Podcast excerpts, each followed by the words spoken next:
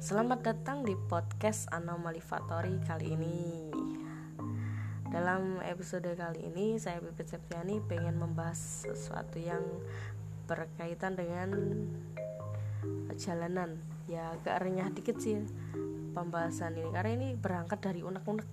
Unek-unek yang saya pendam selama beberapa waktu ya namanya juga seorang pelaju ya. Seorang pelaju itu kan nyaris seluruh waktunya bukan seluruh sih sebagian waktunya itu dia habiskan di jalanan. Jadi akan sangat rugi ketika pengalaman-pengalaman yang dia tangkap selama hidup di jalanan itu hidup di jalanan kayak pengalaman. Intinya pengalaman yang dia temukan di jalan itu akan rugi kalau nggak dibagikan ke orang lain. Dan saya bereksperimen gitu loh ketika saya melakukan sebuah perjalanan tuh dan menemukan menemukan sebuah solusi yang bisa mendobrak ilmu pengetahuan kita. Ya kayak apa gitu ya. Intinya gini. Jadi lucu-lucu lah kalau kita lihat orang-orang di jalan tuh ya. Kalian pernah emosi gak sih di jalan? Pernah lah pasti. Pasti pernah ngaku aja. Ya intinya tuh saya menemukan uh, permasalahan di jalan. Kemudian saya jadikan ini tuh kayak obat saya menemukan obatnya dan akan saya bagikan ke teman-teman sekalian. Apa itu obatnya? Obatnya adalah terapi jalanan. Baru dengar kan terapi jalanan? Sebenarnya ini ini pikiran yang mungkin akan gimana ya menjadikan apa? Menjadikan ilmu pengetahuan kita itu semakin berwarna gitu loh. Jadi nggak gitu-gitu aja.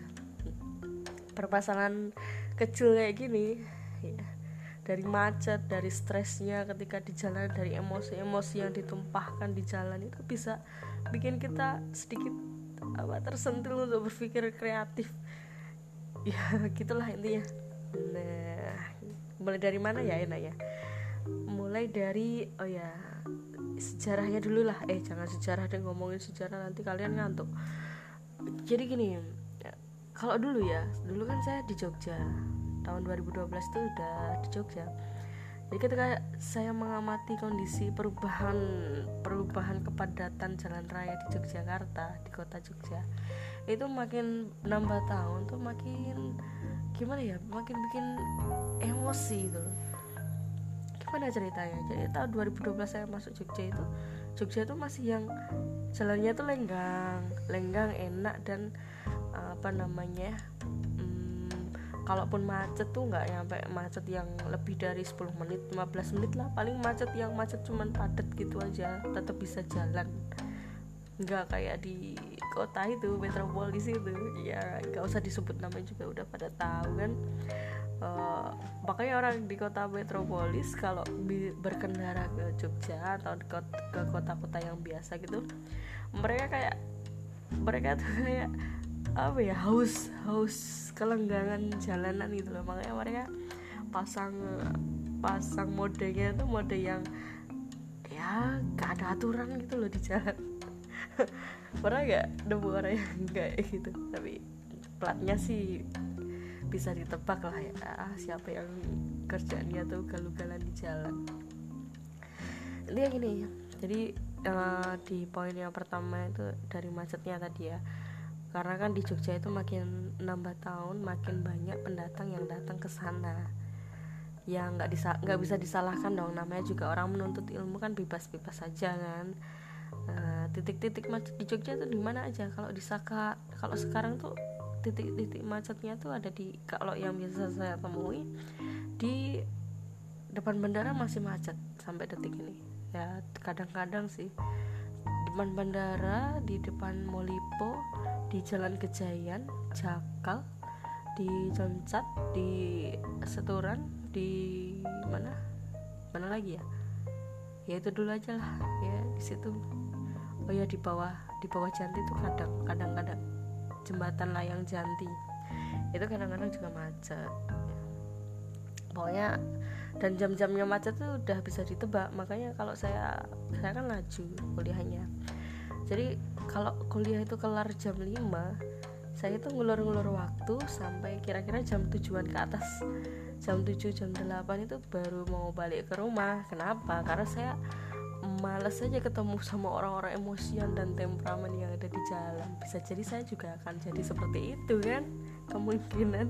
Karena apa karena emosi itu kan menular jadi kalau di jalan itu kan yang ada emosinya emosi keranjingan keranjingan tuh emosi yang menggebu-gebu gitu loh marah-marah dan sebagainya emosi-emosi negatif. Kalau saya masuk ke dalamnya bukannya nggak mungkin loh saya juga akan ketularan emosi itu ya nggak? Mungkin uh, dari teman-teman juga ada yang pernah ngalamin sih nggak cuma saya pasti. Terus apa lagi ya? Oh ya tadi ya di Jogja kayak gitu. Makanya saya setiap OTW hal yang paling saya benci di jalanan itu kalau ketemu hujan hujannya tuh hujan yang peletok-peletoknya rintik-rintiknya itu rintik-rintik yang menyakitkan gitu loh. Pernah nggak sih kalian lagi di jalan nemu ketemu sama hujan yang rintik-rintiknya tuh yang dersnya minta ampun sampai yang kulit kalian tuh kayak di ditabokin ya gitulah itu itu hal kondisi yang paling saya tidak sukai di jalanan. Ketika terjebak hujan deras banjir dan cipratan apa air-air genangan dari motor-motor atau mobil-mobil yang rese di jalan itu tapi nggak bisa disalahin juga mereka. Suka-suka mereka lah ya. Apalagi yang mau dibahas oh ya ini di lampu merah dulu lah di lampu merah. Hmm, sebenarnya gini memang sih kalau di lampu merah ada aja pasti kelakuan pengendara tuh yang bikin kita gregetan gregetan gitu. Kenapa ya? Pertama nih dari tingkat kesabaran ya orang-orang nunggu di lampu merah itu ya kita bisa lihatlah satu-satu baru juga apa lampu kuning udah pada nyalain klakson. Baru juga kurang berapa detik itu lampu kan biasanya ada lampu lampu penanda di lampu merah. Baru mundur kan itu jalannya lampunya itu. Baru berapa detik lagi aja udah pada gak sabar udah nyalain klakson lah lampu tembak lah udah rang rang rang rang pokoknya mena apa memunculkan memunculkan isyarat untuk pertengkaran dan pertengkaran emosi di dalam diri yang tidak bisa kita ungkapkan kemudian menimbulkan stres yang berkepanjangan. Ribet ah masih kata-katanya. Ya intinya itu sih. Apa coba? Iya di jalanan pokoknya kalau di lampu merah kalau dulu ya saya saya emosi paling emosi tuh di lampu merah. Terutama kalau nih kalau OTW-nya itu di waktu-waktu di mana jalanan itu panas banget panas. Matahari itu seolah-olah lagi ada di atas kepala kita dan ada aja orang-orang yang hmm, minta dipitas itu hidungnya yang bikin kita agak jengkel. Misalnya nih ya oh, senggol dikit. Ya, ngapain sih senggol-senggol? Padahal saya kalau jalan kalau uh, misal kecepatannya itu di bawah 50 km 40 50 30 20 itu saya itu selalu minggir sampai minggirnya tuh ngelewatin batas yang paling kiri itu loh yang putih-putih garis putih paling kiri itu. Saya selalu di situ dan maksudnya nggak yang saya pasang kecepatan yang lambat tapi di tengah-tengah nggak gitu. Soalnya itu nanti bakalan bikin orang minggir toh minggir toh masih nggak sabar gitu kan. Kalau yang di lampu merah tadi antisipasi saya dari stres itu adalah dengan cara mengamati orang-orang yang ada di sekitar situ. Kita membaca bahasa tubuh mereka bahasa bahasa tubuh pengendaranya. Uh, misalnya nih ya ada nih pengendara yang ngantuk oh, lucu lah lihat orang ngantuk di jalanan tuh ya gak sih? Ya di satu sisi khawatir juga nanti kalau mereka ada apa-apa gimana? Di satu sisi pengen negor tapi kita bukan siapa-siapa kan ngapain negor gitu loh nggak kenal juga. Terus di satu sisi orang yang ngantuk di jalanan tuh imut. Entah dia cewek cowok uh, udah tua atau masih anak ABG pokoknya mereka kalau di jalan di lampu merah udah um, apa ya mensyaratkan kalau badannya tuh capek ngantuk itu tuh lucu kalau dilihat. Antisipasi saya dari stres ya itu mengamati orang-orang di sekitar saya Wih lagi ngantuk nih. Terus, apa tiba-tiba tek tek jadi kayak kepalanya tuh kayak kehilangan sanggar kehilangan tumpuan gitu lucu ya terus apa lagi ya? Oh ya yang lucu di lampu merah yang lucu di lampu merah. Fenomena di lampu merah tuh hmm, ya tadi melihat ke ini orang-orang yang biasanya nih orang-orang yang pacaran tuh di lampu merah malah ikat pinggangnya tuh makin makin kenceng gitu loh. Nggak makin dilepas tapi makin kenceng. Padahal kalau di lampu merah kan banyak orang yang ngeliatin kan? Nggak kayak yang pas mereka jalan itu kan nggak ada orang yang peduli. Karena masing-masing pengendara fokusnya ke depan nggak ke mereka. Tapi kalau di lampu merah bisa jadi mereka jadi tontonan. Ya kan orang pacaran itu suka lucu dan nggak kenal tempat ya. Tuh terus kemudian apalagi ya oh ya yang kedua masalah single bacot tadi. Single bacot saya sering banget nemuin fenomena di mana orang tuh berantem di jalanan terus bikin macet panjang. Uh, orang-orang seperti ini nih harus menerapkan terapi jalanan saya. Kayak apa aja kayak ilmuwan sih padahal ya ini cuma pikiran celetukan aja sih. Ini jangan terpancing sama senggol dikit pacok itu maksudnya gini kalau nih ya kalian berkendara tiba-tiba ada yang mepet seret marah dong pasti. Ya sih saya juga pernah marah tapi coba deh besok kalau menemukan orang kayak gitu anggaplah itu sebagai tes tes kesabaran. Kalau kalian terpancing kalian kalah. Tapi kalau kalian bisa maintenance emosi kalian dan anggap itu oke okay lah dimaafkan nggak apa-apa saya ikhlas saya pasrah Nah, itu kalian udah menang loh. Kalian jadi pahlawan untuk diri kalian sendiri. Pahlawan apa? Pahlawan jalanan. Namanya agak aneh tapi gitulah intinya.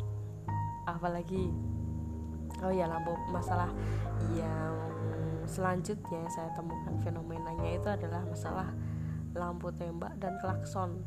Ini kalau opini saya pribadi ya opini saya pribadi lampu tembak dan klakson itu punya fungsi yang berbeda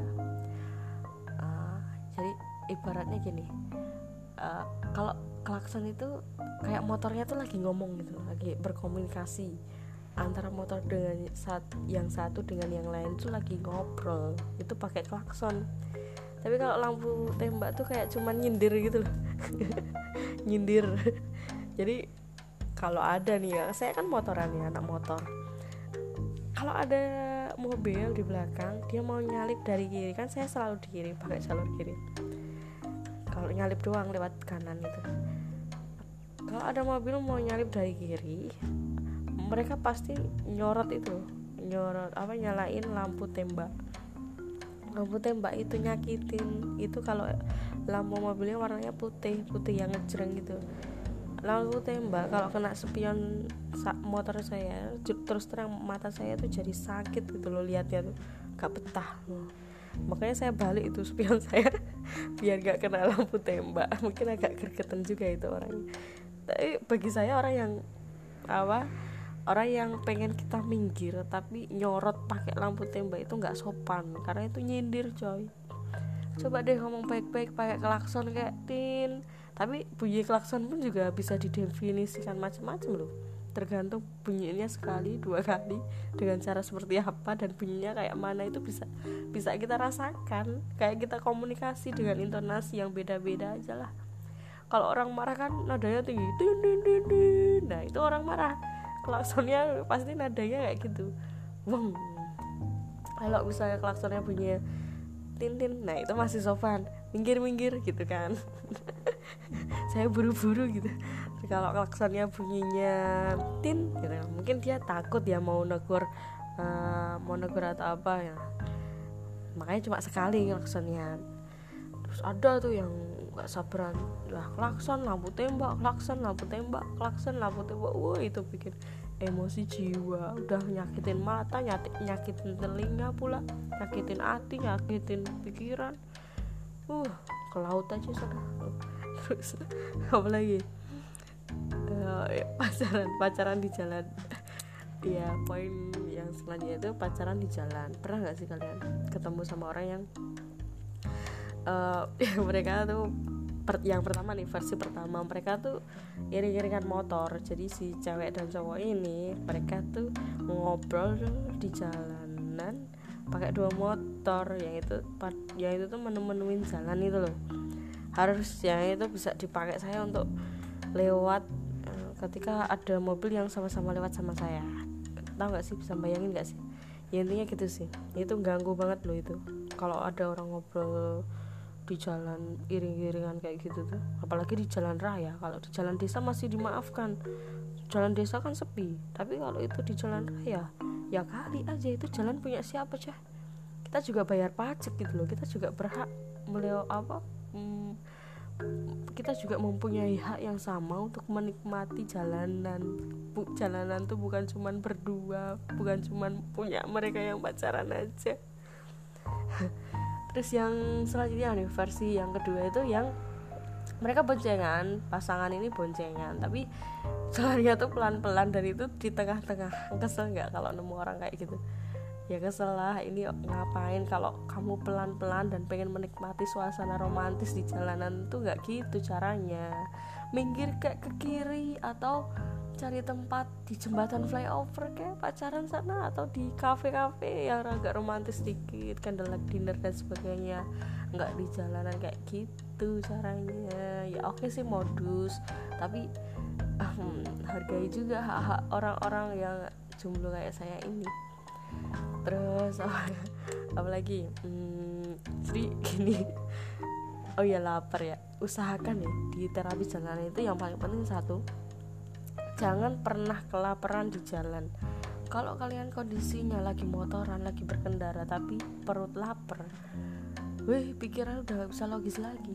Hati gampang kepancing emosi. Kata iklan aja lah lu lapar resil. Makanya harus dijaga itu kondisi fisik keterisian perut ini harus dijaga untuk apa demi kesehatan mental kita. Orang lapar itu bisa melakukan apa pun yang di luar kontrol. Makanya kalau lapar ya makan dulu berhenti cari warung nggak cari apa gitu. Berhentilah intinya. Dan lagi nih kalau kalian ngantuk di jalanan usahakan cari tempat untuk transit bentar diistirahatkan aja pikiran matanya pikirannya sama otot-ototnya. Biar apa? Bahaya loh orang ngantuk di jalan tuh. Itu penyumbang uh, penyebab kecelakaan yang paling banyak ditemukan gitu. Terus bahasa tubuh pengendara. Nah kita kita kita paham kita punya hak gitu di jalan. Tapi kita juga harus lihat-lihat situasi dan kondisi orang-orang yang ada di sekitar kita ketika kita ada di jalan. Misalnya nih jadi tiap-tiap pengendara tuh pasti membawa bahasa tubuh yang beda-beda. Kayak misalnya dia lagi buru-buru dia lagi buru-buru kayak dikejar waktu itu kelihatan kan orang-orang yang kayak gitu? Oh, itu pasti orangnya ngebut terus uh, apa nyalip sana nyalip kiri nyalip kanan nyalip kiri terus klakson klakson klakson gitu kan. Ya itu bisa dipahami sih bisa dipahami kita kitanya yang harus mengerti. Oh mungkin dia lagi sibuk. Oh mungkin dia telat kuliah. Oh mungkin dia telat kerja. Oh mungkin dia lagi uh, keburu ngantar ibunya ngantar ketemu anaknya dan sebagainya. Kita harus saling mengerti. Ya walaupun lebih banyak saya percayanya gini. Banyak orang buru-buru di jalan tuh belum tentu nanti kalau udah sampai tempat tujuannya misalnya sampai rumah mereka akan melakukan sesuatu itu jadi kebanyakan orang buru-buru di jalan ya buru-buru aja karena nggak tahan dengan suasana jalanan yang kayak gitu. Sedangkan yang mereka kerjakan di tempat tujuan mereka tuh cuma nganggur gitu nggak ada nggak ada yang dikerjakan. Ya mereka ngejar apa? Pura-pura sibuk atau gimana itu? Itu terus hmm, lagi ya misalnya bahasa tubuh apa lagi. Ini kalau ada orang yang udah emosi nih di jalanan emosi sama kita misalnya walaupun kita nggak punya nggak punya salah usahakan jangan terpancing. Kita baca bahasa tubuh mereka. Wih emosi nih. Nah misalnya kita kita nih bikin kesalahan kan hal yang bisa aja terjadi gitu kan. Misalnya mau belok tapi lupa nggak riting. Terus ada orang marah-marah ke kita nggak kamu gimana sih? Matamu dan sebagainya gitu. Ya jangan jangan terpancing emosi dia ya. Senyumin aja. Senyum jangan. Kalau karena kalau emosi negatif dia dibalas dengan emosi negatif kita perang di jalan. Kayak tadi orang yang bi apa berantem terus bikin macet sampai berapa kilo itu bisa jadi itu. Makanya kalau ada kejadian-kejadian kayak gitu kita yang harus mengalah kita yang harus kasih senyuman terbaik kita. Kali aja kan dari senyuman terbaik kita itu akan turun ke hati. Kalau udah turun ke hati kali aja dapat kenalan ya sembuh lagi kita kan. Terus di poin selanjutnya adalah kita membahas tentang uh, apa ya namanya? Oh ya norma-norma di jalanan norma-norma dan sikap atau etika lah etika di jalanan. Nah ini ada satu apa ya wacana kayak gini. Biasanya nih yang remaja-remaja konvoy remaja-remaja yang mengelompok itu itu tuh mereka di jalanan karena merasanya mereka raja gitu loh di sana. Hmm. dan apa namanya kayak mereka tuh tertantang gitu di jalanan. Tertantangnya gimana? Tertantangnya tuh kayak ini misalnya kalau ngebut ya kalau ngebut ada dia ada motor yang mendahului gitu kan dia tertantang loh eh kok dia mendahului aku? Langsung dia kayak terpacu gitu. Akhirnya dia makin ngebut lagi. Ternyata yang yang motor yang mendahului dia tadi makin ngebut lagi kan yang terjadi apa balapan mereka saling kejar mengejar untuk menunjukkan siapa raja di jalanan ini gitu wis. Itu yang ya berapa kali saya amati. Nggak banyak tapi juga nggak sedikit orang yang mengalami itu melakukan itu. Nah ya agresif driving. Ini isu yang harus disentil ini. Agresif driving itu gimana? Ya intinya kalau agresif driving itu keingin apa perasaan menjadi rajanya itu besar gitu loh tanpa mempertimbangkan hak-hak orang lain di sekitar dia. Misalnya gimana? Misalnya kayak ah, apa ya?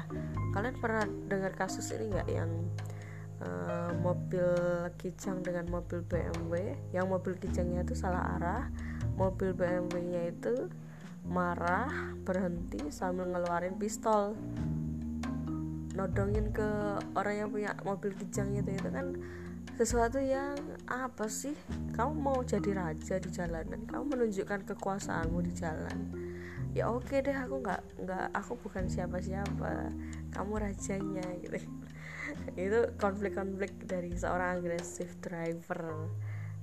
Driver yang agresif itu emang pengen ngajak ribut orang-orang kayak gitu. Tapi jangan diladenin nanti kalau diladenin perang kita perang. Bisa sampai berdarah masuk penjara. Apalagi speeding speeding itu ngebut yang nggak jelas gitu loh.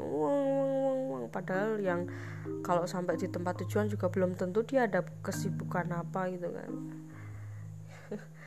Lampu di lampu merah lampunya masih kuning ya udah klakson tandin tandin tandin apa gitu itu namanya agresif driver kayak gitu tuh kalau saya dari posisi yang itu saya saya ini apa orangnya ne nekat gitu loh.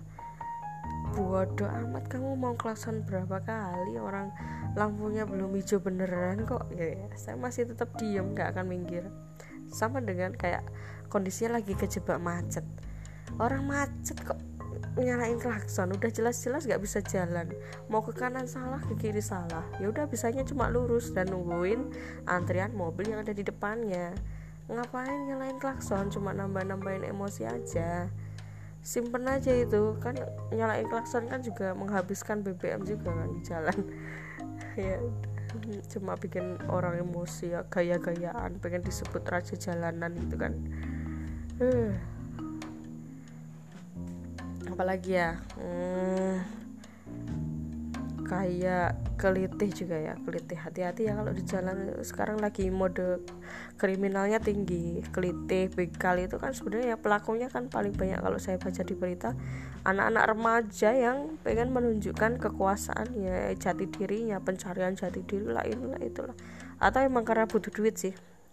Jadi ya hati-hati sama kondisi-kondisi yang seperti itu. Modusnya beda-beda bisa yang uh, apa lempar paku lempar kalau kakak saya pernah mengalami itu disiram air apa ya air kimia gitu di pahanya. Terus tak untungnya nggak ada apa-apa sih. Apalagi ya hmm, hipnotis itu bisa loh itu di jalan di hipnotis. Ya kayak misalnya kalian kena ban pecah ya ban pecah terus ketemu orang jahat ya dihipnotis hilang udah itu motor ya kan? Apalagi yang para driver-driver gojek online itu mereka resiko kerjanya tinggi loh. Mereka nggak tahu penumpang mereka itu karakternya seperti apa kepribadiannya seperti apa apakah mereka orang normal orang waras atau dan sebagainya. Mereka ketika mendapatkan penumpang itu kayak surprise gitu loh. Mereka nggak tahu penumpang yang mereka bawa itu seperti apa kan bisa jadi baik bisa jadi juga buruk. Makanya resiko mereka tinggi juga berhadapan dengan orang asing kan. Terus apalagi ya? Uh, pokoknya udahlah itu. Oh iya gaya hidup mempengaruhi nggak ketika di jalan? Mempengaruhi sedikit banyak mempengaruhi. Jadi kayak orang pengen menunjukkan statusnya itu kan. Status kayak misalnya orang naik NMAX dia sebut merek. Orang naik motor gede yang metik itu orang yang naik motor gede yang metik itu sudah berasa punya segalanya itu loh di dunia. Sampai-sampai kakinya itu di ke atasin petentang petentang ya. Lucu aja gitu loh dilihat. Saya nggak emosi lihat ya tapi malah lucu. Kok ada orang yang ya namanya juga orang sih unik-unik. Kalau usah dibahas lah ya. Tapi justru ke, ketika saya melihat uh, ngamatin sih ngamatin. Ngamatin orang yang bawa mobil Alphard mobil Velfire mobil-mobil kalem kayak gitu itu justru mereka sopan loh di jalan. Ya klakson cuma sekali dua kali mentok-mentok dua kali itu. Orang udah kalau saya di klakson dua kali udah minggir. Yang kalau dia nggak emosian ya gitu. Terus tapi kalau yang naiknya Pajero naiknya ras naik mobil-mobil yang song-songong itu ya udah bisa bisa dibayangin lah orang. Yang mau ditonjolin mereka tuh apa gaya-gayaan doang. Ya jadi saya pernah nih malam-malam beren apa motoran e, berhenti di lampu merah dari sekitar RSI Klaten. Berhenti di lampu merah di depan saya itu truk truk muatan pasir gitu.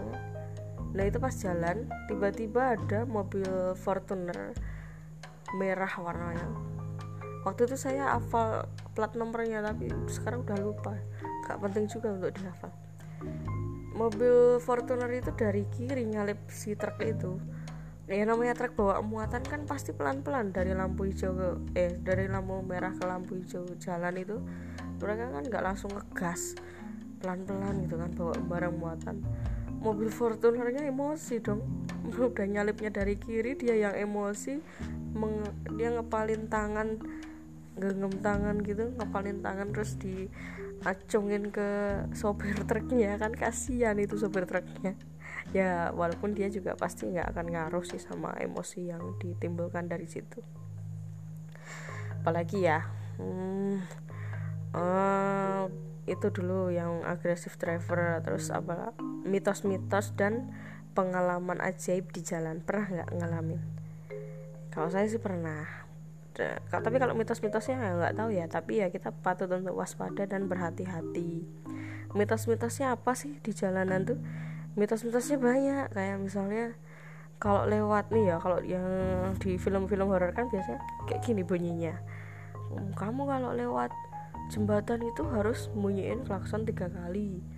Kamu kalau lewat mana itu harus bunyiin apa harus baca salawat harus baca ya emang harus baca salawat sih itu kan juga bagus juga. Tapi kalau bacanya itu untuk hal-hal yang mengarah ke perbuatan-perbuatan yang musyrik ya jangan gitu. Itu cuma mitos. Ya percaya nggak percaya sih tapi bagi saya ya selama kita udah Bismillah tawakal itu insya Allah di jalan juga nggak ada nggak akan ada apa-apa nggak akan ada yang berani mencelakakan kita. Terus ada lagi mitos nih yang kayak macam apa? Pasang pasang membasang pesugihan di jalan. Ya kan uh, rumornya rumornya tuh banyak warung-warung yang pakai hal-hal hal-hal klinik macam itu hal-hal yang yang apa? Yang berhubungan dengan satanis menyembah setan demi mendapatkan rupiah berjuta-juta itu. Mereka pasang sesajen di jalan. Nah itu itu nggak tahu ya itu. Bisa aja beneran bisa aja enggak ya namanya mitos kan antara benar dan tidak dan tidak ya. Mau percaya apa enggak tapi selagi itu bisa bikin kalian was was ya was was lah. Gak apa apa was was gitu. Terus pengalaman ajaib di jalan. Pernah saya mengalami pengalaman ajaib di jalan. Kayak misalnya gini hmm, itu waktu pulang dari mana ya lupa. Pokoknya malam malam banget. Malamnya tuh malam yang masih rame. Jam 8an apa ya? Jam 8an berhenti di di hotel Colombo di masih di Jogja di Kalasan. Di hotel Colombo. Bukan berhenti berhentinya karena lampu merah. Nah, nah itu di sebelah kanan saya itu mobil. Sebenarnya di sebelah kanan saya itu mobil yang iring-iringan dengan saya. Jadi kayak kita tuh bersebelahan sambil jalan gitu kan menuju lampu merah itu. Tapi saya nggak lihat kalau ternyata di depan saya ada mobil yang terparkir di dekat lampu merah itu. Mobilnya parkir di situ. Nah nggak tahu ya. Mobil yang sebelah kanan saya itu udah mepet ke saya otomatis saya nggak punya jalan untuk nyalip si mobil yang berhenti itu kan mobil yang parkir itu kan. Tiba-tiba entah dengan kekuatan apa pokoknya tiba-tiba tuh tangan saya yang sebelah kanan tuh kayak ngegas yang kenceng banget tapi masih terkontrol. Ngegas ke, sampai sampai tahu-tahu tuh udah ngelewatin itu mobil yang keparkir di depan saya itu. Gak tahu itu keajaiban macam apa itu mungkin saya dilindungi kali ya di jalanan ya dilindungi lah kita kan punya masing-masing mm, bodyguard yaitu malaikat. Makanya harus berdoa Bismillahirrahmanirrahim biar kita nggak songong di jalan biar kita nggak dikasih pelajaran sama malaikat sama Allah. Gitu. Terus apalagi ya? Udah sih mungkin itu aja. Dan yang paling saya benci ketika di jalanan ke, selain hujan tadi hujan yang deras tadi adalah konvoy kampanye. Uh kalau ketemu itu saya cubit itu. Kalau bisa tak cubit kalau enggak pengen saya tebarin paku di jalanan biar mereka kena ban pecah semua. Nyebelin orang-orang konvoy itu udah udah bikin suara bising mau apa menguasai jalanan pula buat apa sih kayak gitu tuh? Ngeselin mungkin itu aja sih. Nah, unek-unek yang saya temukan ketika ada di jalanan. Nah mm, hubungannya dengan terapi jalanan tadi adalah intinya pertama yang harus dilakukan itu yang pertama adalah berdoa bismillahirrahmanirrahim yang kedua adalah kondisinya jangan sampai lapar atau ngantuk dan jangan buru-buru buru-buru tuh ya ngejar siapa sih? Nggak ada yang dikejar juga kan? Yang penting keselamatan. Dan yang ketiga kalau disenggol jangan bacok. Kalau disenggol disenyumin aja itu nanti akan berdampak ke manajemen stres kita. Terus kalau ketemu hal-hal yang unik aja di jalanan hal-hal yang bikin emosi anggap aja itu hal-hal yang unik hal-hal yang lucu untuk ditertawakan hiburan lah di jalanan. Karena agresi-agresi orang yang di jalanan yang ditampakkan terhadap kita itu bisa jadi hiburan tersendiri gitu loh untuk orang-orang yang kecapean di jalan udah stres duluan. Dan daripada stres mending jadi ini hiburan aja. Gitu sih mungkin yang bisa saya sampaikan di episode kali ini sampai jumpa di episode selanjutnya